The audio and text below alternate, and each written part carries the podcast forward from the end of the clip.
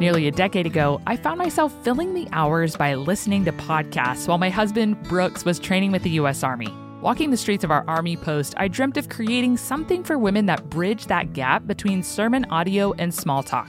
It was on the floor of my tiny closet on post that that very dream, the dream for the Journeywomen podcast, came to fruition in June of 2017. And today, by God's grace, Journeywomen is now a not for profit ministry with the aim of moving women to know and love God more. Our monthly and one time givers help make our mission possible. If you'd like to support the work that we do, you can make a tax deductible donation by visiting journeywomen.org forward slash give. Thank you for investing in the work of Journeywomen.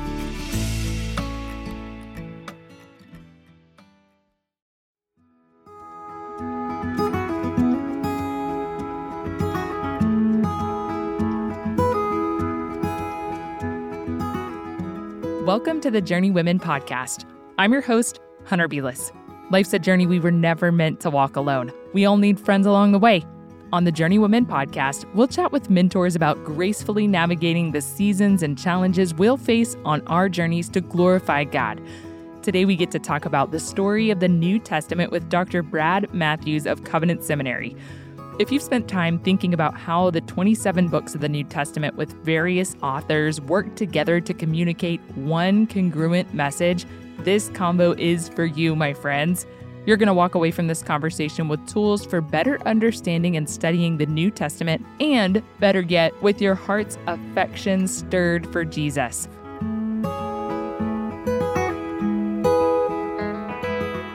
Brad, welcome to the Journeywomen podcast. Thanks for having me. It's great to be here. I am really excited about this series, also really intimidated by this series because I don't know what we were thinking. We have a gal on our team who actually has her degree from Southeastern Baptist Theological Seminary. And she's like, why don't we do like a seminary sampler?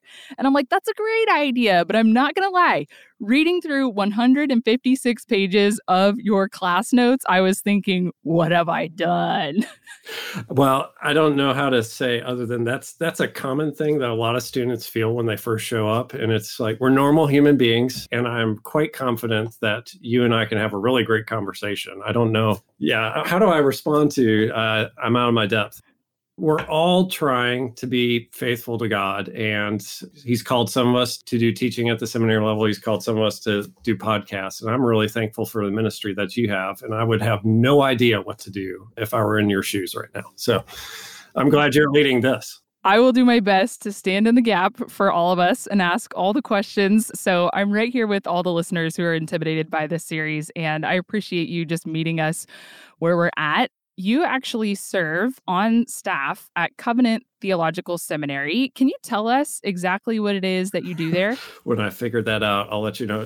so, I'm an associate professor of New Testament. My training and my background in PhD work is in New Testament studies, but also in human growth and development. And so, my primary love is teaching New Testament, but I also do some applied theology things such as Christian formation and calling, as well as counseling in the church too, and so forth. So I have once been referred to by the president as a utility infielder, which means that I'm not good at any position, but I can kind of sort of do some things in multiple departments. And as a result, I just enjoy the interaction I get to have with students over multiple kind of different subjects. That's really cool. And you aren't just a seminary prof, you have a family as well. You have a wife and a daughter, yes. correct? Yes, that's right. So my wife, Catherine, and our daughter, Dorothy, who we call Dottie. Oh, how old is she Dottie? She just turned two recently, and she is the cutest, objectively the most beautiful child ever born. So I know you're a mom, and I'm sorry, but my child is more beautiful than yours. it's okay. My almost two year old is a little boy, so we'll go with yours as the cutest. Okay. He is the honoriest. That's fair. Yeah. I've looked at Catherine and I said, Do other parents feel this way about their kids? It's just hard to imagine. So it's been great. That's so precious. Well, if you hear any kids in the background, I think yours is at yeah. home right now. Mine are at home reading Magic School Bus with their mm-hmm. dad. We might have some visitors at some point. Before you started serving on staff at Covenant Seminary, you were trained as an engineer. That's correct. My dad was an engineer. I like tinkering with things. And so I assumed I'm going to be an engineer. And I took a hand at it for a little while and didn't enjoy it. And at the same time, I was sensing a call to vocational ministry. So I pursued seminary after a little bit of time as a mechanical engineer. When did you personally begin to study the New Testament more deeply, and how has that changed you? During seminary, I would say so. Obviously, we take both Old Testament and New Testament classes, and I always just felt a greater affinity for the New Testament. I know many people great, feel a greater affinity for an Old Testament. That's wonderful, but I just fell in love with the New Testament. And at the same time, I was also doing campus ministry at a, a local university. And there were these students that were asking some pretty hard questions, and I started digging into the New Testament, the Bible as a whole, but the New Testament in particular, and figuring out what is it that we're actually trying to aim for as believers? Where were, where were we seeking to grow into? At that time, there were a lot of books on dating and courtship and all that sort of stuff coming out. And I had some problems with some of them. And so I did a fairly in depth study on what does dating look like according to the Bible. And Everybody's going to want to have you on for like a whole nother episode on this now. that will be dangerous, right? and then after that, I went into PhD and, and, did my work on the nature of Christian maturity. And so had to dig even further into the New Testament. And one of the things that was really encouraging so, a common theme that happens for seminary students is they show up and they say, you know, my devotional life just feels dry now because I've gone from reading the Bible because I enjoy it to every time I read the Bible, I'm doing all these technical disciplines. Uh, and that's not an uncommon problem when you come through seminary. But what I've found is that as you learn how to kind of bring the fullness of who you are and the depth of the questions that you have, the Bible as a whole, and the New Testament in particular, right, it proves itself richer and able to go deeper constantly. You know, this is the Lord speaking to us through his word via his spirit one of the things that's encouraging is we're never going to plumb the depths of who God is. We're never going to plumb the depths of his mind or his heart. And the body actually communicates that to us. And so, as I've asked harder and harder questions about it, the Bible becomes more rich and more alive and able to speak to the complexity of what it means to be human in this world. That is so true, so applicable for our lives. And yet, you know, when I look at something like the New Testament, I often get tripped up by all the complexities. Like there's mm-hmm. 27 different books and there's various authors and we're looking at different genres. So, how do you handle that? Like does the New Testament as a whole communicate one single congruent message that you can kind of like encapsulate for us? So it does communicate one single message, absolutely. And there's ways in which you can encapsulate that, like Jesus is Lord. You know, Jesus has come, Jesus has died, he's been risen, he's ascended, he's coming back as a fulfillment of, as the climactic realization of God's redemptive purposes for all of his creation. Like that's one way to encapsulate it. And that's the unified message of the New Testament. But as you said, there's 27 books. Depending upon how you feel about the book of Hebrews, there's eight or nine authors. And so saying it communicates a single message is about the same way as saying that an orchestra plays a single symphony.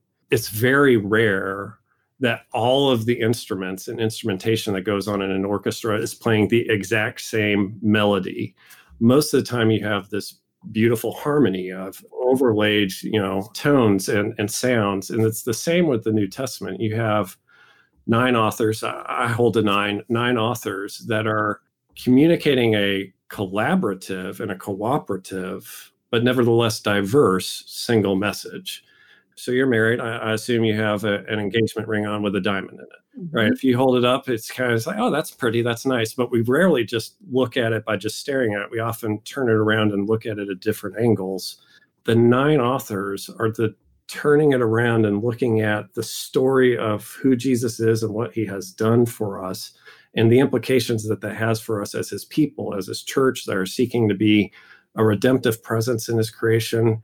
We've got nine different ways of talking about that with one another. I found it really encouraging that you said you connect with like the New Testament. You feel kind of an affinity mm-hmm. for it uh, because I actually feel that way about certain portions of the New Testament. And I feel a little bit like bad about that. Like, I feel like maybe I'm interpreting it improperly. Maybe I'm going about reading it wrongly because there are certain portions of that New Testament text that I actually am drawn towards. Life is crazy sometimes, and finding time to sit down and read the Bible can be difficult. That is why I love Dwell. When I can't find time to read the Bible, I can listen to it. The voices reading the Bible are soothing, they're not your normal narrators. Plus, you can choose calming background music and adjust the pace of the narrator's voice to get things just right. Dwell's newest release is called Dwell Daily, a fresh, thoughtfully crafted devotional that immerses you in the Word, allowing you to pray it, meditate on it, and so much more. If you're looking to deepen your engagement with the Bible this year, Dwell Daily is worth checking out. I cannot recommend Dwell enough to help you orient your mind to the life giving Word of God throughout your day. Go to dwellbible.com forward slash journeywomen to receive your 25% discount today. Again, that's dwellbible.com forward slash journeywomen for your 25% discount to subscribe and spend time in God's Word. How should we go about uncovering that message that you mentioned? And what tips do you have for reading and studying the New Testament books? Because there's a harmony of nine different authors, and each author's distinctive contribution is reflective of their personality, their their theological emphases. It's it is mm-hmm. very natural for each of us to have an affinity with some authors more than others that's such a comfort to me. I'm like, oh, okay. It's normal. It's I mean, you okay. know, we're, we're human beings. We like the way some people think, and others are a little more challenging for us. We like the way some talk, and others are more difficult. And the same is true of the New Testament authors. The way that they communicate is easier to resonate with than some than others. And so it's good to know that you have that affinity because then you can be intentional about making sure that you don't neglect the other voices that are a little more challenging to hear. I say that every single semester to my New Testament students, and then just just this semester, as I was planning for the spring, I looked down and I noticed, you know, I have never given an entire lecture to Jude. It's always kind of been lumped in with Second Peter and just a quick comment on the side about here's how it's the same. And I'm actually failing to do exactly what I encourage others to do, which is to give Jude his own space to say things the way that he says things. And so, one of the things I'd encourage people to do is to make sure that you try and attend to all of the distinctive voices, all of the different ways that the authors contribute, whether through narrative or uh, you know discourse and epistles or apocalyptic literature and revelation which is a fun one. That one has been neglected over here. Indeed. It's a hard one all right.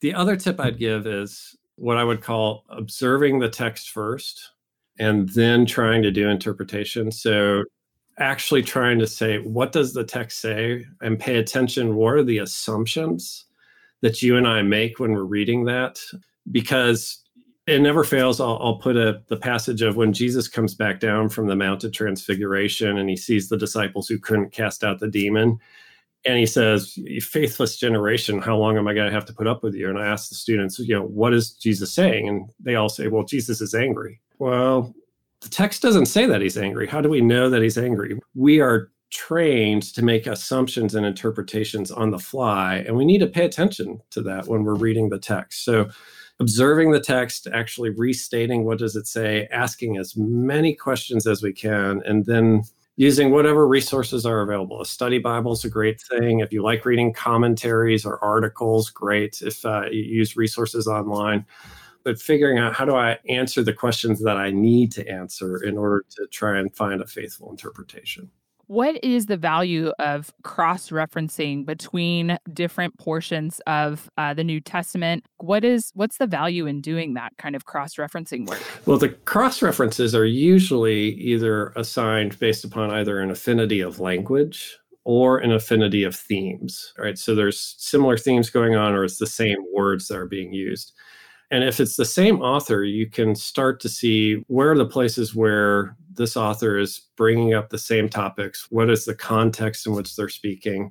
If it's across the Bible, one of the things that you can see is okay, this is another way in which there's a harmony amongst the different authors. So they're saying the same thing in different ways, and sometimes they use similar language. But the other thing is a principle of interpretation is allow the more clear passages to help help interpret the difficult passages which is not disregard the difficult, but it's to say, if something's challenging, let's name it as challenging and let's make sure we contextualize it within what we can say for sure from the New Testament. Man, that's so helpful.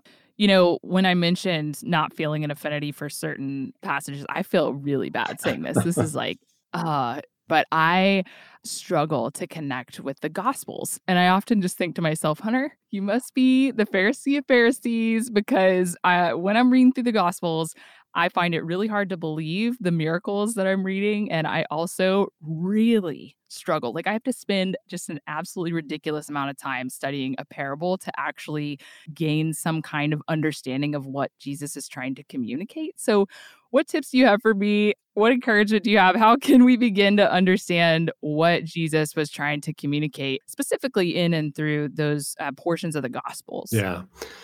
The first encouragement that I'd give you is that the Bible actually normalizes what you just described. Really?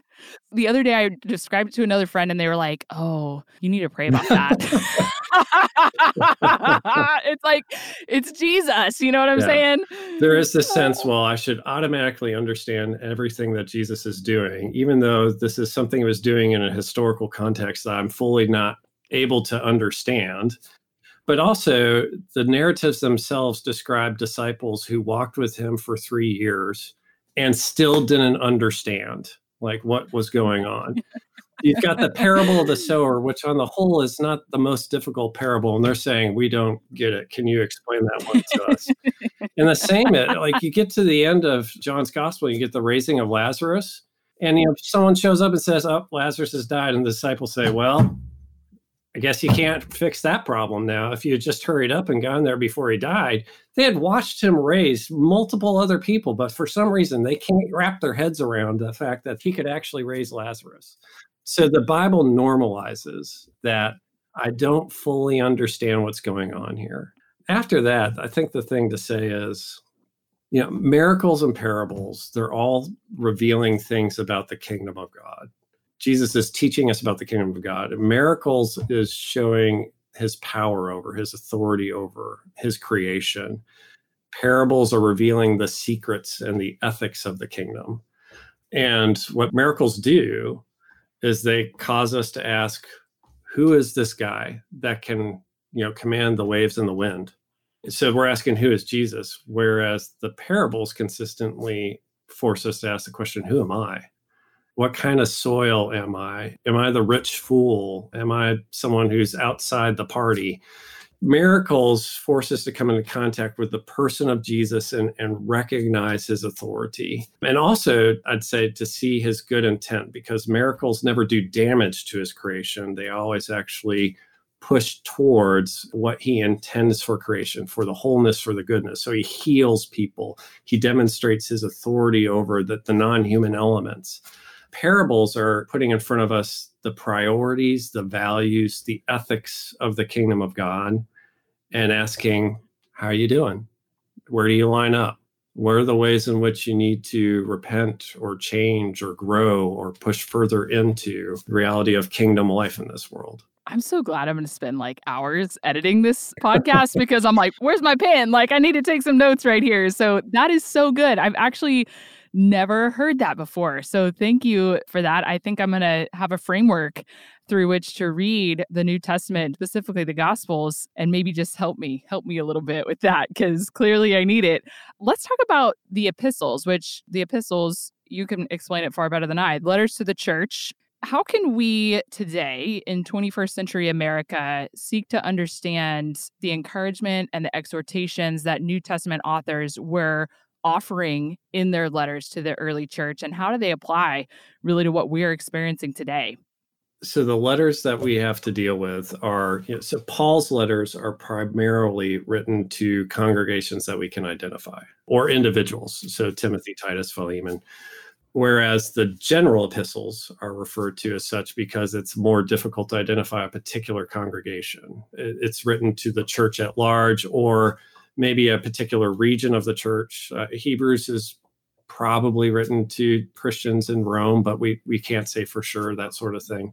Uh, and so that's why it's referred to as general epistles. And interestingly, in all of the epistles, whether to churches, individuals, or kind of regional or Christians at large, the large majority of the ethics or the exhortations are fairly broad, fairly general in terms of talking about the Christian life, and don't spell out what it looks like for you and me to live those out. So there's exhortations like, owe nothing to one another except love, bear one another's burdens, forgive someone if they have a complaint against you. I always think bear one another's burdens. Like, how many burdens do I have to bear before I'm being faithful? Do I need to find six people? And what burdens do I take? Is it financial? Is it physical? Is it relational? What type of burden? The Bible doesn't spell that out for us. And the large majority of the exhortations in the New Testament are there. Then you have specific commands to a, a congregation or a person that are, are historically informed you know, some of them are things like tell Archippus to fulfill his ministry. Well, that gives us a principle of it's it's good to be faithful to what God has called us to do. But there's other things like 1 Corinthians 8, you know, here's what you do when you're at a meal and someone has sacrificed the food to an idol most of us are not going to be dealing with that problem. You know, the same thing happens with Old Testament ethics. I, I, don't know too many people who have oxes that are going around goring other people. So, what do you do with the with those commands that are historically located? Typically, the goal is to try and find what is the principle behind it, what is the character of the command, and what are the closest equivalencies in our our life today to those situations. So, it might not be food sacrificed to an idol but it might be an event that's done in some way to celebrate something that would be opposed to the kingdom of God the passage that's coming to my mind is like uh, the one in First Peter. He's talking about like specifically for women because I know obviously the listeners are all mm-hmm. women. The braiding of hair, the wearing of fine jewelry and clothes. So it's like, do we not braid our hair? Like, do we not? Should we not wear jewelry? Mm-hmm. Like, is that a section like what you're talking about? Yeah, I was gonna say there's the third category of ethics or exhortations, and those are the commands that show up that we don't like they're either historically culturally informed or they push back against our cultural values the exhortations, for instance, around uh, the attire that women are wearing. It's also in Paul. I am a Pauline scholar, so I, I, think of it through uh, First Timothy 2. One of the things to note is the passage begins with an exhortation to men to pray lifting holy hands without anger or quarreling. So, one thing that'd be good is if pastors also focused on that verse as much as anything else. Secondly, the thing I'd say is understanding contextually why a woman might seek to wear costly attire, which within the context of antiquity, where in most cultures it was not acceptable for a woman to enter into the public forum and engage in debate, one of the ways that she could exercise influence is by being a benefactress and actually supporting a man financially so that that man will do what she wants. Uh, hmm. Uh, and so the goal is the issue at stake is not really the attire. The issue at stake is are you trying to exercise authority in an inappropriate way amongst the people of God? Hmm. That's the application for today. What are the ways in which you and I, so in antiquity, men, anger, and quarreling, that's probably still our problem, right? But it, you know, what are the the issues or the ways in which you and I seek to unfaithfully or inappropriately exercise authority within the community of God's people? Why is it important for us to know who it is that wrote the book that we're reading as we study the New Testament? And could you go into maybe one author as an example of how understanding that individual, their theology, their background, their personality, like you said, might help you to better interpret and apply the text at hand? I think I'd say context informs so much of our communication with one another. Mm-hmm. The idea comes up. if I say put the hammer down, right, that means something very different if I am cheering on a Thor Marvel movie versus sitting in a boat talking to the driver versus sitting in my garage talking to my two year old daughter. Like, like yes. each of those, you know, contextually have very different implications. Uh, so true. And the, the same is true when we get to, to reading the Bible, understanding not only the context of the author, so who is this person, what's their background, what's the history of their story, some of which we can say with a lot of confidence, such as Paul, but others we know very little. But knowing as much as we can helps us appreciate what's informing the ethos behind, the character behind what he is saying in this particular moment. And then also understanding as best we can the historical context into which the author is speaking. One of the challenges in that is that eventually arrives at what's called mirror reading. Uh, and that's where we try and call a particular letter for as much information about uh, what could potentially be going on. So, for instance, we look at Galatians and we see all these comments about Judaizers, and we say, oh, there must be this group going around. And then what we do is we construct a historical circumstance or context based upon those comments and then reflect it back on the text. So we mirror the interpretation of the text based upon information we get from the text. It's called mirror reading. The danger is we could get it wrong. We could get the context wrong and end up in a situation where we're interpreting the Bible wrong. And so we always have to hold this as those historical reconstructions loosely and see if we've gotten it right or, or if we need to make some changes.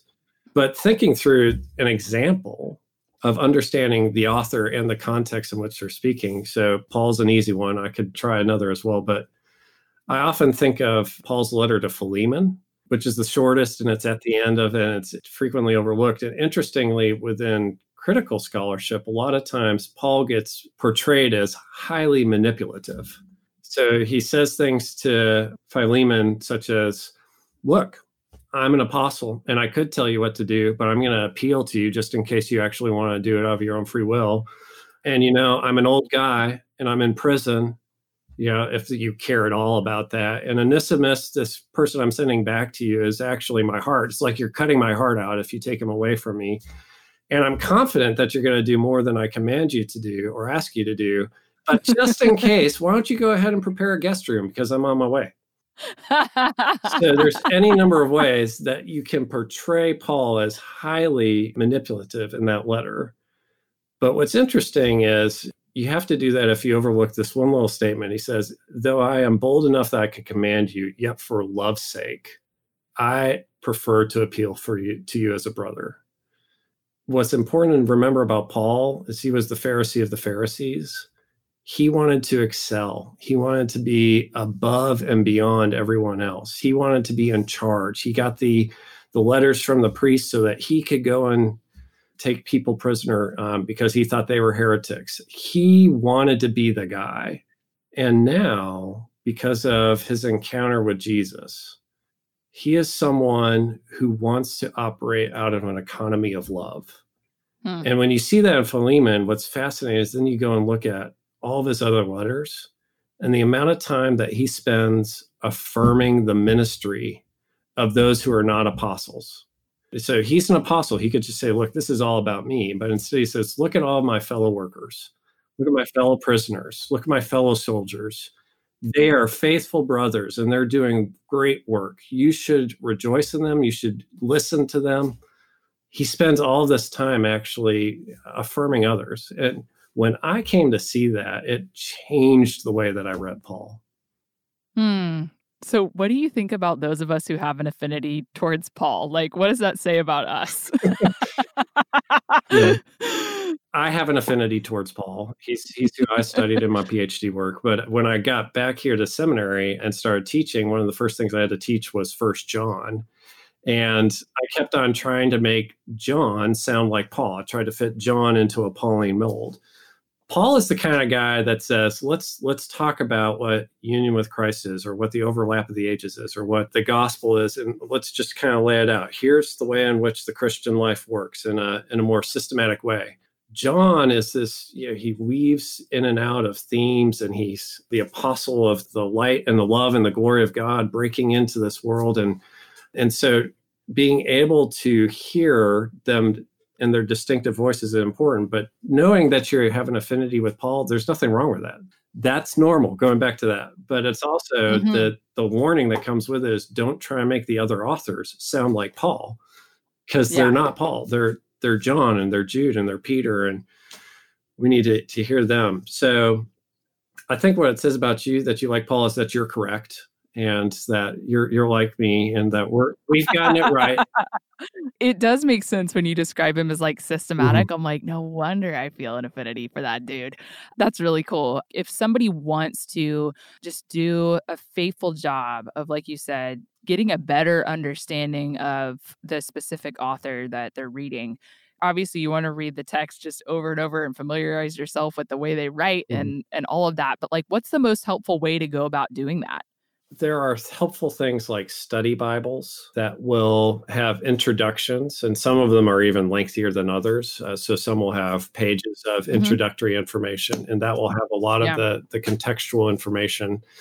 Some things we can say based upon our, our just our knowledge of history. So, for instance, we can learn about what was going on in Rome during roughly the time that Paul was writing to it based upon just historical records. And so we can construct a historical context around which we need to ask what's going on, particularly in the church.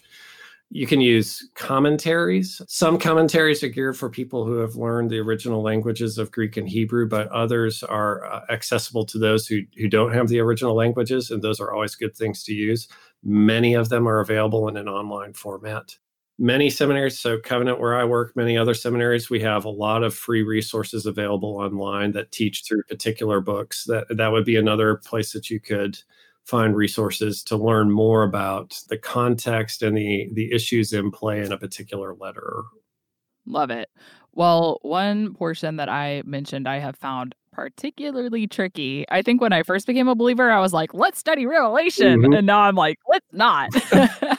so, can we go there? Like, how even, I don't know, this is asking too much of you in the format that we have right now, but where should we even start with Revelation? Yeah. uh, I have a colleague who's come up with a little acrostic to uh, or acronym to talk about it. He calls it COPE, which is the first letter of C, and it's just to say confess that it's hard. That's perfect. The very first thing is to say you're not abnormal. There's not something wrong with you. You didn't miss the secret memo that, you know, if you just knew this one piece of information, then the book of Revelation would suddenly be easy in my opinion, it's intended to be complex. It's the one letter in the New Testament that fits into the category of what's called apocalyptic literature. Mm-hmm. And apocalyptic is revelation from heaven. And so it's filled with prophecy and apocalyptic imagery. And if you think about it, it's fascinating, but prophecy it intentionally obscures the future that it's seeking to reveal. Jesus is a pretty smart guy he could have just said things like, listen, in 70 AD, the temple's going to be destroyed. A little later on down the road, there's going to be a schism between the church. And then in, let's choose a number, 3022, I'm coming back. So be on the lookout for me then.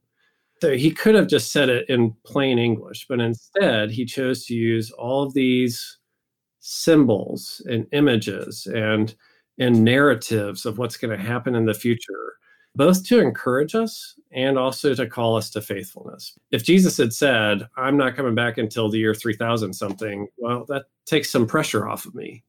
But instead, prophecy is calling us to be watchful, to be always alert, seeking to be faithful to the Lord in every context of our life. And so the book of Revelation is doing that. First, you know, so it's got the letters to the seven churches, and the first, uh, you know, the first chapter is actually introduction, and here's my vision of Jesus. Then there's the letter to the seven churches. But starting in chapter four all the way to the end is what I call the vision of what must take place. And it's, you know, the angel says, Come up here and I'll show you what must take place. And what happens is we walk through human history again and again and again. We just get these pictures of here's what's going to happen throughout the course of events in history. So it's not this head of this particular beast represents this particular country or this particular, and the Antichrist isn't this particular person because if we try and assign a particular person or a particular institution or a particular nation to a particular symbol, well, the symbology or the semiotics of that is always going to be changing historically. Every generation of Christians try to figure out, well, which head of the beast is this thing? Rather, what we see is well, we get the seven trumpets and we get the seven bowls and we get the various different images of the beast and the woman, and we see the conflict that's going on between God and his people with Satan and the forces of evil. And we go through that cycle. And then we come to the end of it. We see the worship of God in heaven, but then we get to go through that cycle all over again. Right. And so we see multiple iterations of describing this conflict that goes on. All of it's intended to communicate one very clear message. So, the one clear message of Revelation here it is. You ready? Okay, yes. Jesus wins. That much we can say for sure. At the end of all of this, he is coming back. He will dwell with us. We will be his people, and there will be the victory that God's intends. In the midst of that, what we're called to do is to wrestle with the images that are given to us and try and understand what is God telling us about what's going on in history. There's going to be wars, there's going to be famines, there's going to be conflict and strife, there's going to be persecution, and they're going to comes and ebbs and flows, and we have to figure out what it means to be faithful in this particular moment as His people what's the value in that wrestling in those texts, whether it be Revelation or another particularly tricky text in the New Testament that we might not be able to walk away with an encapsulation or an application that we can like apply to the realities of what we're walking in that particular day as someone who also, you know, tries to get a little bit of work done or rest done before his daughter wakes up first thing in the morning, you know, it's always the debate of who's going to go in and get her. I can appreciate that there's limited time and limited energy. Yeah.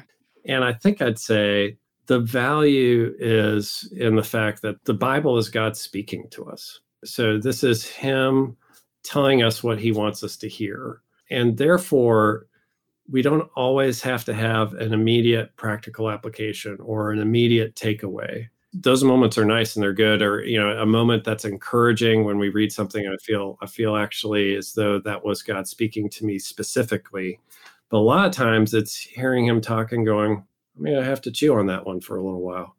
And therefore the value is coming into contact with the living lord who is speaking to us through his word and we get to hear the whole counsel of scripture I think that's really helpful because actually, as I've learned to do a little bit better job, like interpreting the text and studying it, doing the observation piece, there's a lot of times that I don't walk away with like a practical application. I just go by, hey, I'm making some investments in this spiritual bank of understanding and i hope one day it's going to reap a reward. I think that's a really especially in the west especially in america it's kind of if there isn't a practical application if there isn't something i can pragmatically do with it right now i'm not sure if it has any value. And while there's moments where that is a helpful disposition to have it is not the best in relationship. You wouldn't treat a conversation with your husband that way you wouldn't treat a conversation with your child that way. It's like if I can't get a practical application out of talking with my two year old, then why am I talking to her? It's the time spent in communication that actually builds the relationship. So rich, so good. So, if you had to sum everything up mm-hmm. and just say, all right, to really understand the New Testament, you've got to understand this, what would it be? The immediate response I want to say, well, Jesus hey, we're all right. Yeah, yeah. Another one that comes to mind is is actually glory. Then the last one that comes to mind is love. And so, how about this? I'm going to go for the. I'm being too much of a Paul scholar right now. I'm going to go for the Pauline trifecta of faith, hope, and love. I love it.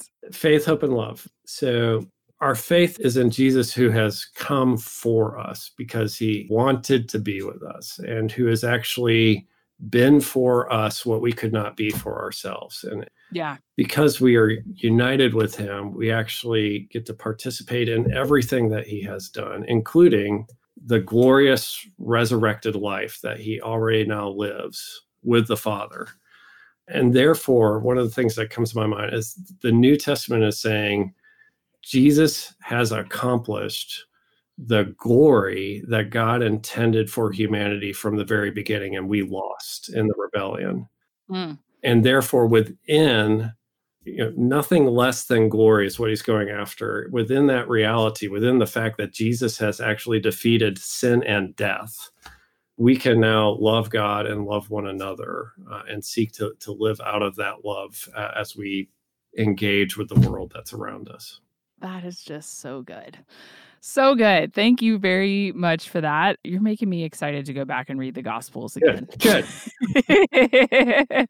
so, for all the listeners who feel the same way and they want to go study the New Testament, what is one practical step that you can offer them? This could be anything a resource, a course, a practice that you engage in. What do you recommend for us? So, I've mentioned other resources. I think actually one very important practice it's a little bit hard to do, but it's important. If you mm-hmm. want to study the New Testament, what I would recommend is that you read and talk with people you disagree with a lot. Hmm. There is something about having to wrestle with the views of those who differ that forces us to figure out where are the gaps in my own understanding, my own interpretation.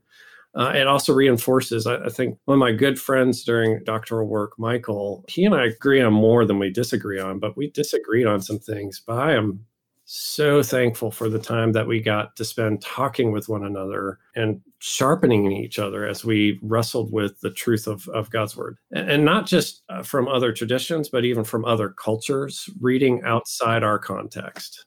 That's really great advice. Well, Brad, one of the things that I have always historically asked every guest on the show, now that we've made it through the hard uh-huh. part, uh-huh.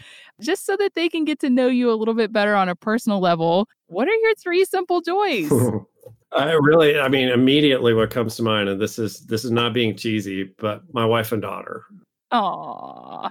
So Catherine and I didn't get married late in life, but we got married a little later in life, and we didn't know if we were going to be able to have kids. And so the fact that Dottie came along has just been such a gift.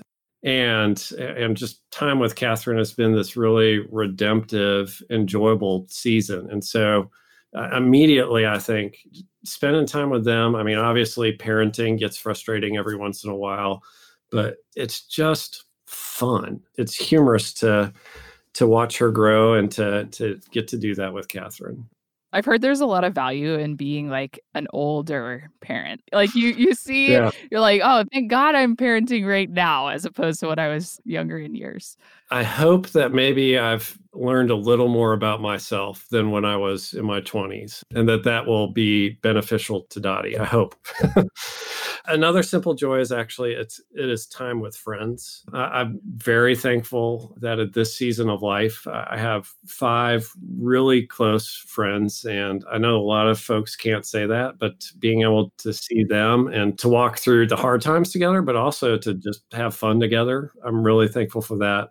And then the last one is so this is a guy thing, right? Um, yeah, but uh, yeah, let's hear it. I like to to sail, and I also like to. I, I have a, a, little British roadster that I I got, and uh, so you know anything that kind of in contact with the outdoors. What is a British Roadster? Like a motorcycle? No, it's so think of like a Mazda Miata, but a lot slower and less uh, less impressive, right? So that's a British okay. Roadster. So it's an it's an old one. That's awesome. Yeah, it's fun. I, I tore it apart. I'm trying to get it to run again, but it's just fun. I, I just learned because you know because I'm the systematic thinker. I learned that I need to figure out how to just pay attention to the world around me and getting out on a sailboat or getting out in a car that has a top down and just enjoying the wind going by, seeing the trees, those sorts of things. It's just, it's a simple pleasure the essence of a simple joy. You know, when you mentioned that oftentimes when people are going to seminary, I imagine on staff at a seminary, there is this tension as well. The reality of studying the Bible being like an aspect of your job, how do you maintain like an affection when you approach the text? And how do you just, I don't know, come before the Lord with just a soft heart and maintain like that desire, like you mentioned, just to grow in your relationship with Him and not just to grow in your knowledge about about him? There was a time when I wanted to be the expert. I wanted to be the guy who had all the answers. And I wanted to be impressive. And so that was about having the knowledge. And I think the, the simple answer is uh, well, life happened. And, you know, going through hardships and struggles and pain mm-hmm. and loss refocuses the questions that you ask and the way that you come to the text. And so, uh, what was comforting to me is that in the, the dark nights of the soul kind of moments was this deep seated conviction and comfort of knowing that God was present and that he cared. Mm. And I might not like what he's doing, I might not like what he's saying, but I know that he's good. Those types of experiences help me you know, still ask academic questions or technical questions of the text, but do it from a disposition of I'm I'm asking a question of the Lord who is who is good and who is loving and who is for me. That's really good. You know, with the Journeywomen podcast, it was really born out of this idea that God had graciously given me just a host of mentors that I wanted to be able to share with people. It's now expanded to mentors and mentors of mentors and friends of mentors like yourself. Mm-hmm. And it makes me want to ask the question to every guest who is it that's had the greatest impact on your relationship with the Lord? Hmm. That is a tough question. I mean, anytime I ask what's the one thing, I always think, well, I've got four. Uh, you know, um, that's perfect. Yeah. You can make it whatever you want.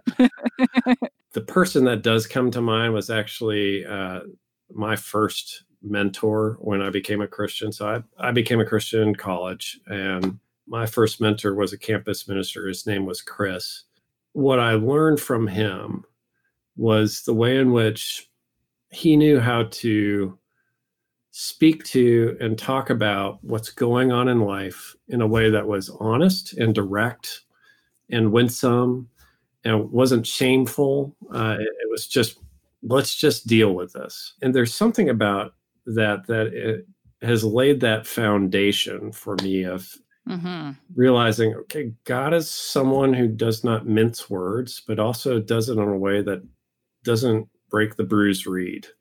I'm very thankful for the way in which Chris taught me to be honest about what's going on in life as I engage in relationship with the Lord. That's so cool. Actually, when I was talking through who we should have on this series, I reached out to my dear friend Courtney Doctor. Mm-hmm. And she told me, as I was very intimidated to talk to any seminary professor on a personal one on one basis, that's something that you do so well, just bringing things down to the lay level, helping bring things out of the clouds and to help them come into practicalities. And so I'm just really grateful for the opportunity to have been able to chat with you about the New Testament today and for you to get to do that with us. Thank you so much for joining us on the Journeywomen podcast. Well, thank you. It's been an honor to, to be here with you. And I'm really thankful for the opportunity to do it I also pray that it continues to be a fruitful ministry for you.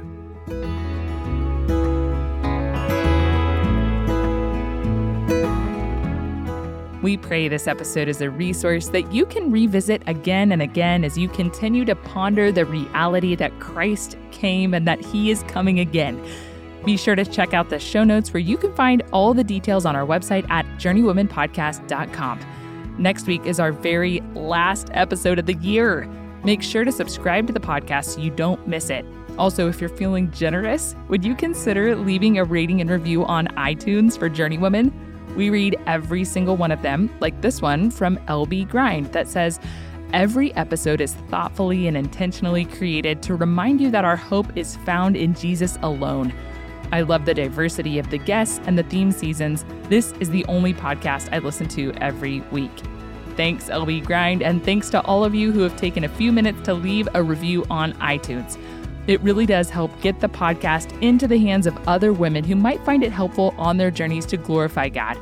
Today's episode was edited by Chad Michael Snavely and the team at Sound On, Sound Off. We are so grateful for them and for you. It's a joy to get to journey alongside you guys.